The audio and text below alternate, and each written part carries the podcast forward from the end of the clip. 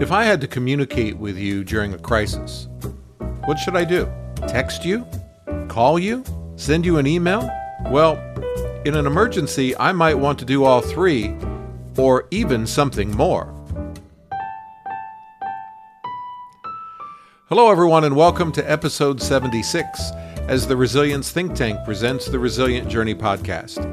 I'm your host, Mark Hoffman, and today I'm joined by Jeff Brainard and we're talking about best practices for setting up and using a mass notification system. Jeff and I talk about why, with a good tool, you can go beyond the typical phone, text, and email approach. We discuss two key areas of using a mass notification system your people and your messaging. We cover must have features and best techniques for communicating. The Resilient Journey is now ad free, so be sure to give some love to the Resilience Think Tank for sponsoring the podcast. Jeff, welcome to the podcast. I'm happy to have you here. I've been looking forward to this one because I don't think anybody's done much uh, on podcasts around mass notification. So we're covering some new territory today. Before we get to it, let's start with your background and your role at Regroup. Yeah, thanks, Mark. It's great to be here. Um, so I've been at Regroup for four years. I've working with um, you know anything from government governments, corporations, um, uh, higher education, K twelve space. Um, but you know what we do is is work with continuity teams, security teams, safety teams to help them increase their communication capabilities. Um, specifically mostly during emergencies uh, but you know as we'll talk about here mass notification it can go beyond emergencies um, and so there's a lot of other applications for it we can we can kind of dive into that. So i think a lot of people in the resilience space are familiar with mass notification systems uh, but today what i want to cover is some best practices. And the reason i want to do that is i was responsible for the implementation and use of a mass notification system in the past and you know it's easy enough to set up but you want to do it right. You want to make sure you're handling your messaging properly, and there's certain techniques. And I think there's some really good uh, best practices that can be applied. So let's start at the very beginning. Let's talk about use cases. What are you seeing organizations using mass notification for? Yeah. So typically, what clients are looking for initially right off the bat is something that's going to allow them to communicate in unexpected events. So, um, severe weather, uh, some kind of um, you know disruption, like as a result of demonstrations where we have to close the office, uh, and you know a lot of times they'll have had some sort of near miss or they've dealt with something recently that that really did affect them and reaching out to these these employees or these stakeholders was was tedious or ineffective or both. Um, and so they want a way of broadcasting these messages out. Um, and you know typically once people start looking at that they they they start to gather in additional ways they can leverage a tool like this. So it could be also with it outages. It could be you know with um, a remote workforce and, and getting notifications to them about getting back in the office or new policies if they haven't been in the office for a while. Um, and you know of course we all have things that hopefully we never have to deal with like workplace violence um, in those really severe incidents that you know hopefully most of us don't have to ever use a system for but you want a tool as an insurance policy. And so you know they're looking at it for that. And then uh, depending on who gets involved with the project for this uh, or like this it can really grow you know some of our clients start off with those critical notifications in mind and then they have this on their shelf and they realize hey what's preventing us from using this for um, employee engagement? Uh, we have a we had a client a big manufacturer in um, canada and the us and they uh, during the pandemic they realized there was not really a great way for them to um, you know get a hold of their frontline employees and keep them in the loop and up to date and engaged with all of the changes and uncertainty that was happening. Now, they purchased the tool initially for emergencies, but they came back to us and said, "Hey, how can we use this, um, you know, to engage this workforce where uh, some of these are truly frontline blue collar workers." Um, and you know is there what what's within the tool that's going to help us enable us to use use this tool for reaching out to those people and and creating more effective communication with them in a way that we haven't been able to in the past. You know uh, you said something there that that triggered a thought particularly now post covid with it being hybrid work environments and things like that. It's hard to account for people in an emergency. You don't know you know maybe there's normally 100 people in the building but today there might only be 30 and you might not know how many people you need to count. So having a tool like this can certainly help. All right so i want to select a mass notification system. Uh-huh. What are the must have features that i should be looking for? Yeah i would say that you know the the the devil is in the details with these tools. Um, i think if you look across the space, a lot of the functionality and feature sets are going to be similar. You know, it's like looking at how do I decide what to buy, a Toyota or a Honda or, you know, a Ford. It, they're all going to have steering wheels. They're all going to have wheels. Um, they're going to have air conditioning. But really, it comes down to what is going to be the easiest for you to both administer and to use in an emergency. Um, and then beyond that, what little details you know are going to help me use this tool more effectively? Um, let me give you an example. Every tool out there on the market has a mobile app.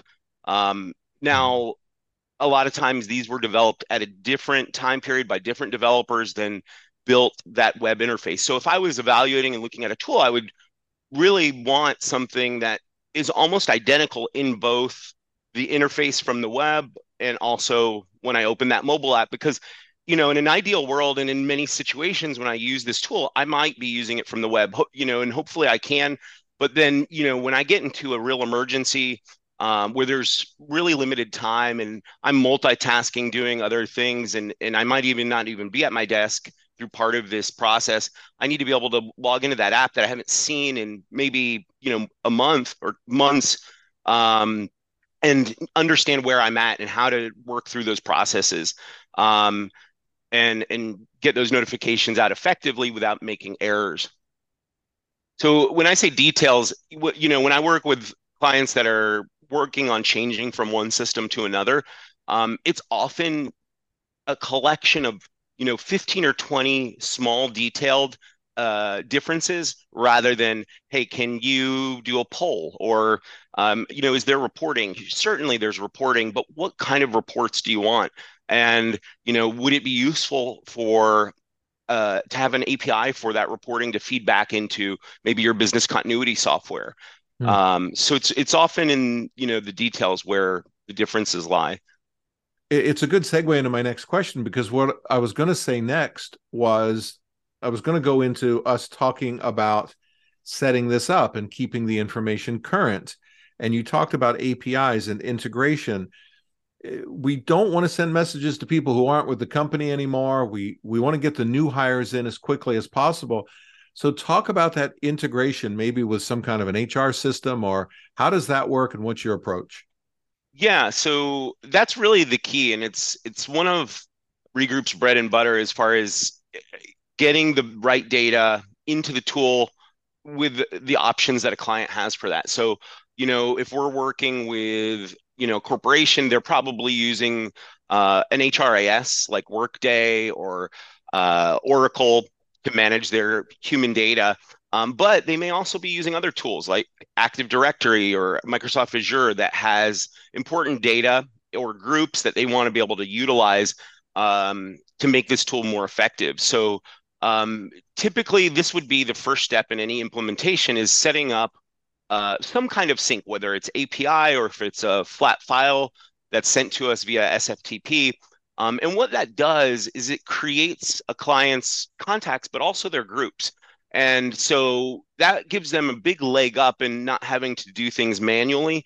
Um, we can create kind of a, a mirror, a reflection of their organizational structure automatically just from looking at different metadata that would be in you know a system uh, someone's database like workday where you know you've got the business units someone belongs in their job title uh, who they report to uh, what department what location they work out of all of that organizational data can be used to automatically create structure.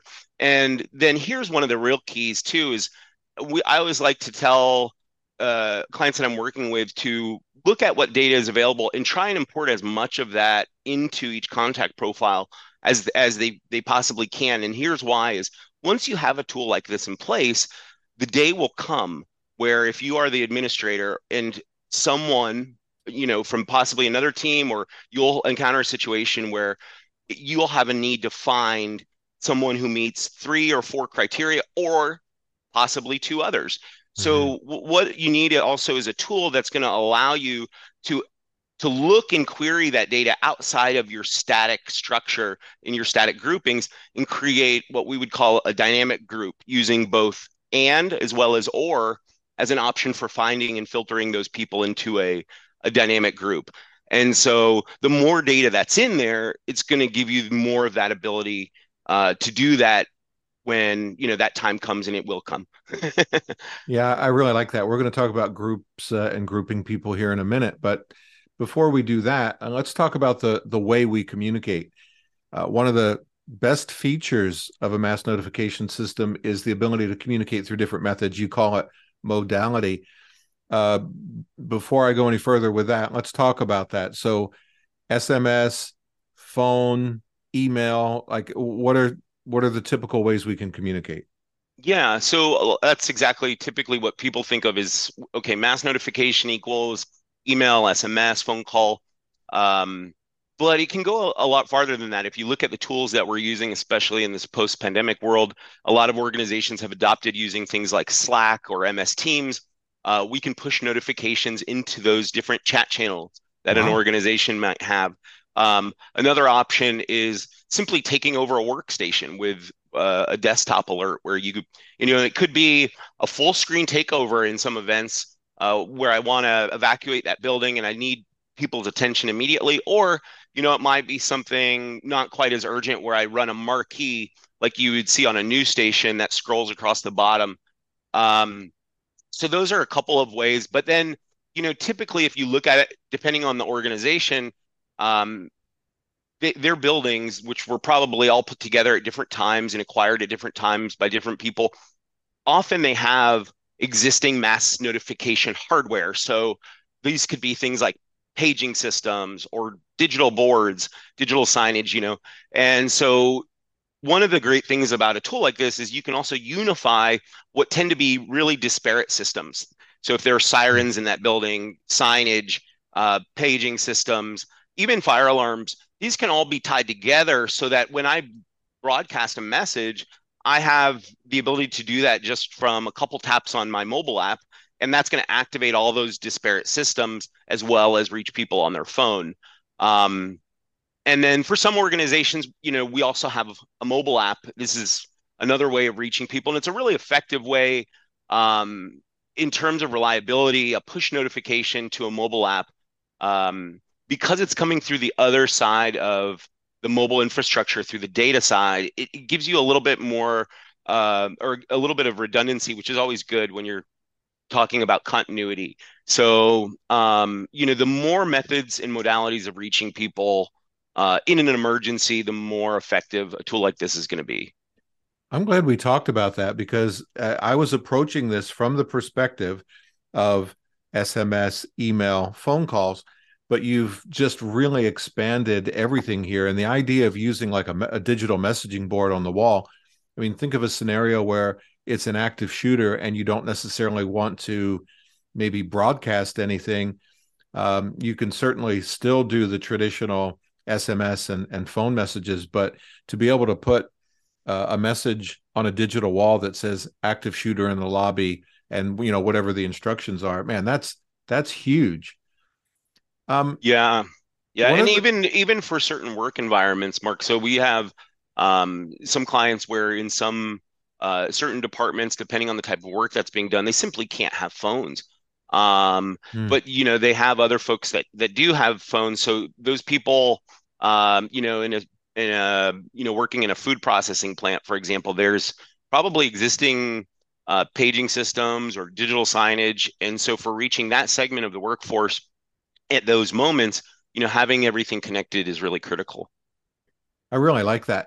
Now, one of the complaints that I hear from different crisis teams that I get involved in about mass notification is messages getting ignored. So maybe 30% of messages that are seeking uh, responses or replies from the, the target audience go unreplied to.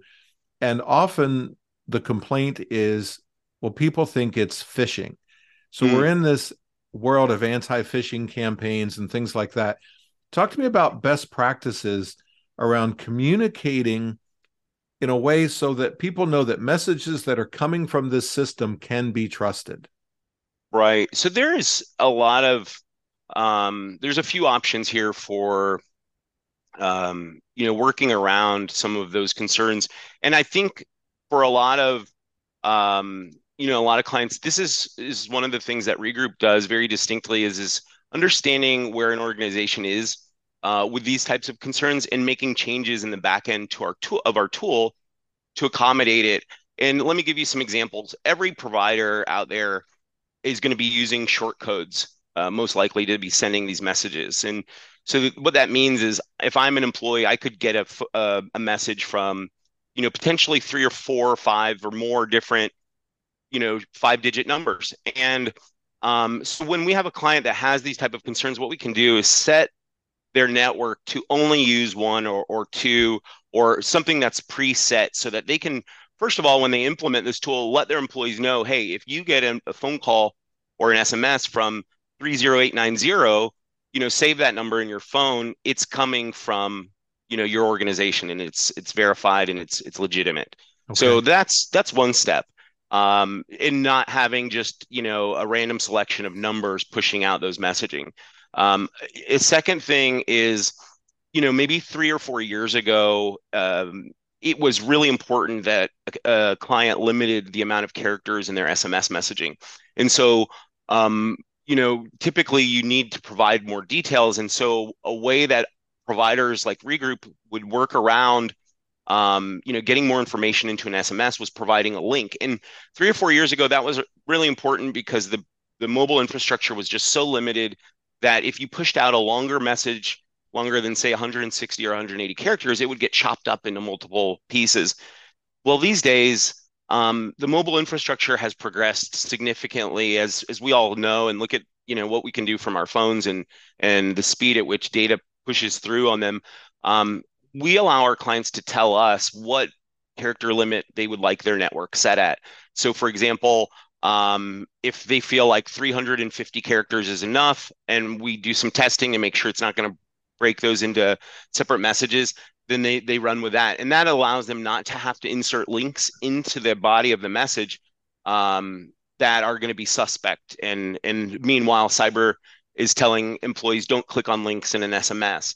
So it could be 400 characters. You know, it could be in the 500. Obviously, you don't want it to be super long. Most right I don't think most people out there would ever want to send a 12 page SMS, and certainly no one would ever want to read it.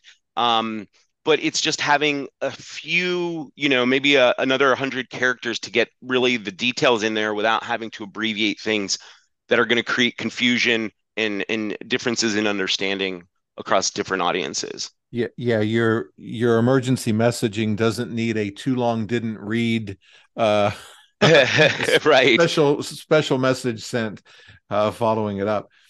So yeah. before we send messages though we really need to get organized and that's part of the best practices here too. And i think there's two main components of good practice in this area and the first one is our people and then and the next one is the messaging. So let's start with people. You mentioned groups earlier and you talked about dynamic groups so, talk about best practices for organizing people using groups, or maybe by geography. Like, what's what's the best uh, approach here?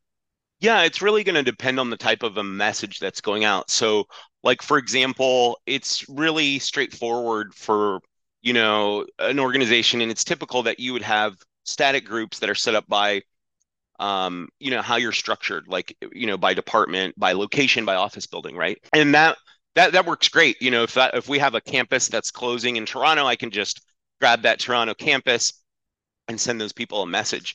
Um, and that works for some types of events. You know, you can just quickly grab that group. But other things that are more geographic, like say there is, uh, for example, this week um, we've just had this big storm that's been passing through North America. You know, from the moving from the west coast uh, towards the east coast. Well, at that point, you know, I'm and also in the world that we live in, I may have employees working from home. Uh, so grabbing that Toronto campus group isn't going to be very effective. Um, what I really need in that, that in that type of a scenario is a mapping tool.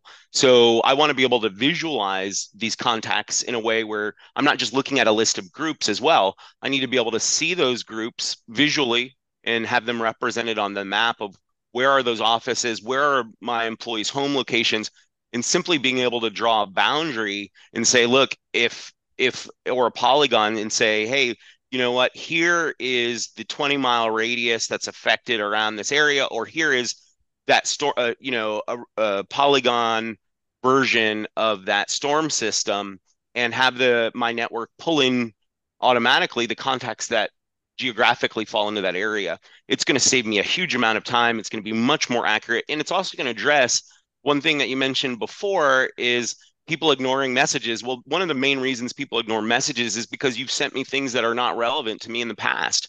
Mm-hmm. And so that message fatigue, it, you know, you can help eliminate that by targeting those messages, uh, you know, in the right way. And so rather than, you know, just selecting a whole region, you might get more specific by using that mapping interface rather than grabbing, hey, here are 10, you know, locations. They look like they all could be affected let's be specific and and really grab the folks that we need to get, get this message. So you were talking about uh, drawing a polygon around people uh, based on their current location. There are going to be people who are going to cringe at that and push back mm-hmm. and talk about maybe you're tracking people by location. Mm-hmm. Uh, can, mm-hmm. you, can you talk about that a little bit? Yeah, sure. So where there's two ways of using mapping. One of them is where we're we're simply using a coded address, meaning Mark, you work out of this office in Toronto. Also, here's your home address, um, and so you might be represented by two different um, balloons on a map. You know, so like here's your your home address and here's your office address, right? And. I'm not doing anything related to tracking you in that. It's just giving me a visual way of understanding where Mark Hoffman is. Um, and so that's one option. Now we do provide for some of our clients, they they do want to use live location for sending messages, and it certainly is more accurate in some cases, and it's also um, uh, you know important if you have maybe you're typically based in Toronto, but here you are headed over to Calgary uh, for the week, and you're working out of an office there. Well, you wouldn't typically be in that Calgary group, and you don't the HR system is not going to move you over there, and and that so that wouldn't be reflected in regroup. So for some of our clients, one option for them is, look, if I draw that boundary around Calgary, I want to know any of our uh, employees that are passing through that area or you know that are in that area. So there is an option within the tool where you can monitor an area for a set period of time. And what's really powerful with this is the way that we structure it is it actually continues monitoring that area for whatever time period and it lets you send distinct messaging based on how someone is interacting with that boundary. So let me give you an example of why that can be useful. Say there was you know a severe incident happening in downtown uh, calgary and you were in that area. Well if you're already inside at that point what would it what is it going to help you to do to tell to tell you to, you know, um, don't enter that area. You're already in there. It's too late. You, I my instructions to you, Mark, need to be, you know, shelter in place, find a place that's secure, and so on. But if I have an employee that I can prevent from getting into that danger before they mm-hmm. ever have, as they mm-hmm. enter that boundary, they might receive one distinct message that's totally different from the message you received because you were in that area. And then the same thing for people exiting that zone. Um, now, what this does for our clients is it really gives them a huge leg up in accounting for people because we don't show we don't show okay here's mark hoffman moving around on a map like a little balloon uh, you know or an actual tracker would if you shared your location one-on-one with someone what we do is we say, yeah, Mark is still inside that zone or he's exited that zone. So it gives that admin a quick understanding of who is still, um, you know, at risk in some way or another. And rather than manually counting or re- relying on Mark to reply and tell me, yes, I'm here. So it's doing a lot of that automatically without giving away specifics like as if it was, you know, showing you moving around on the map as a balloon. It, there are some practical examples of the use for that. Like maybe you want your you know senior executive team to have that on. So for the people who travel all the time you do have a good idea of where they are. There's a lot of good ways of of using yeah. them. yeah and another you know another uh, industry we've seen use that a lot is is those folks that provide home health care. Um, now when they're out in the field and they're entering people's homes they are literally um, you know traveling around all day long. And so in those cases you know having that is just this huge advantage because um, you know, I can I can target them wherever they are because it's very dynamic. You know, their location throughout their day. All right, now we've talked about people. Let's talk about messaging. Uh, best practice is to establish some templates, right? To uh, allow us to develop uh, messages uh, that we would likely have to send. Talk about the benefits of having templates for various statements. Yeah, so I don't, I mean, we've all made mistakes when we've sent a message, just a one-off email to each other. Um, these templates, one, you know, when you start using mass notification, obviously an error is magnified. So these templates will help you avoid that, but also confusion. You know, I we all know, you know, if I read something, it read it says this to me, but you know, my colleague reads it and it's giving providing a totally different message. Obviously, what we want in a mass notification is we want to eliminate all of that. So there is no ambiguity in our messaging. Um, and so having templates uh, can allow you to do that. You can also you know every every specific scenario is there may be variables. These can be pulled out of uh, a message and turned into fields. Um, but what it's also going to allow you to do is it's going to give you the confidence to share and scale this tool to other colleagues without having to worry that you know they're going to send something out that's totally confusing or uh, totally absurd uh, because they maybe only have access to use a set of templates. Um, and so it allows you to standardize that message um, and also work on that script in, in a time where you're not responding to an emergency and you know your head's actually clear um, and it's going to speed up your communication of course. So um, you know if i can just open up an app and tap three times and trigger something, I, you know, if I'm trying to write all that, set the message configuration on the fly, um, you know, I'm taking a lot more time on that messaging that I could be spent on uh, other things that I need to do to respond to that emergency.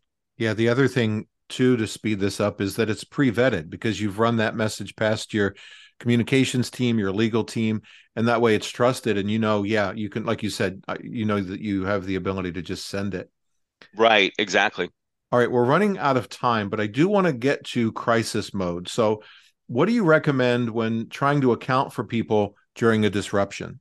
Yeah, so there's uh, you know a few ways that you can do this. One of the most common is uh, a poll, and um, so you can set up things like you know press one if you're safe, press two if you need help. Sometimes it's an evacuation, so it might be you know, pr- press one to confirm once you've you're out of the building. Um, and so, uh, w- what I would really need in that scenario is for the ability for people to be able to reply, but not just reply, but they should be able to reply and have a system where um, it's going to be able to interpret the potential for mistakes. Let me give you an example. Your SMS message might say, respond with the number one, and one is in parentheses or in, in brackets. Well, human behavior is sometimes eh, that one individual will respond exactly as you intended for them to by literally just pushing the number one. Others might respond with a number one with brackets around it, just as the, as it appeared on their phone. Right. So really, you want a, a tool that's going to be able to interpret what their intention was, and then provide you the ability to understand what what what they were doing. So what you can't have at, at that time in that moment is a, uh, you know a system that says we don't understand the response um, because in those emergencies, people go into you know fight and flight mode where they just are kind of reduced to you know a little bit of training you may have instilled in them, and then other than that, just their instinct. And so, um, you know, it should be a really simple, easy way for them to respond. And, and another thing that can help along with that is an, something like an automated retry if they haven't responded within a set period of time because you know obviously my job is is not just to continue to send that message over and over um, if I can have a tool that does that for me. And right. it, so it might be just going to those people who have yet to respond. And in that way, it's going to help you account for them. Maybe the first time that they received the message they intended to, as soon as they got outside and someone, you know, something else happened. And so they forgot to respond. So that, that automated follow-up is, is pretty useful. And, you know, we've even had clients who've come to us with specific challenges. They said, look, what we want to happen if people don't respond within a certain period of time, we want a workflow where their supervisor is automatically notified that they have not yet been accounted for. I like because, that. um, so you know, really, it's it's thinking about what would be useful, and and the automation could be just as simple as having a tool that resends the message, or it could go, you know, a step further and, and notifying other folks that might be able to say, yeah, that person is actually with me. I'm their supervisor. Um, so Um, I like that a lot. That's that's really smart. Um, I can't believe the time has just flown by. Thanks for doing this, Jeff. How can people connect with you if they want to learn more about Regroup uh, and and some of the the products and services that you offer? Yeah. Um, well, the easiest way is to just give me a phone call um, or shoot me an email. So I'm on LinkedIn. It's Jeff Brainard, or you know my email address is easy enough. It's jbrainard at regroup.com. And um, you know, of course, you can visit us on the web. It's as you can imagine, regroup.com, and you know, let us know how we can support your efforts, or you know, talk about solutions that um, you know might provide an ecosystem that works across all departments. Sounds good, Jeff. Thanks for doing this. I appreciate uh, you being here with us. Thanks, Mark. Thank you. I want to thank Jeff Brainard for joining me this week on the podcast and giving us some good tips on how to effectively use a mass notification system. Thanks to the Resilience Think Tank for sponsoring the podcast. And I'm looking forward also to next week as I'm joined by number one international best-selling author and Ironman top 1% world athlete, Nick Johnson. We're going to be talking about an interesting topic. So join us, won't you, as we continue our resilient journey.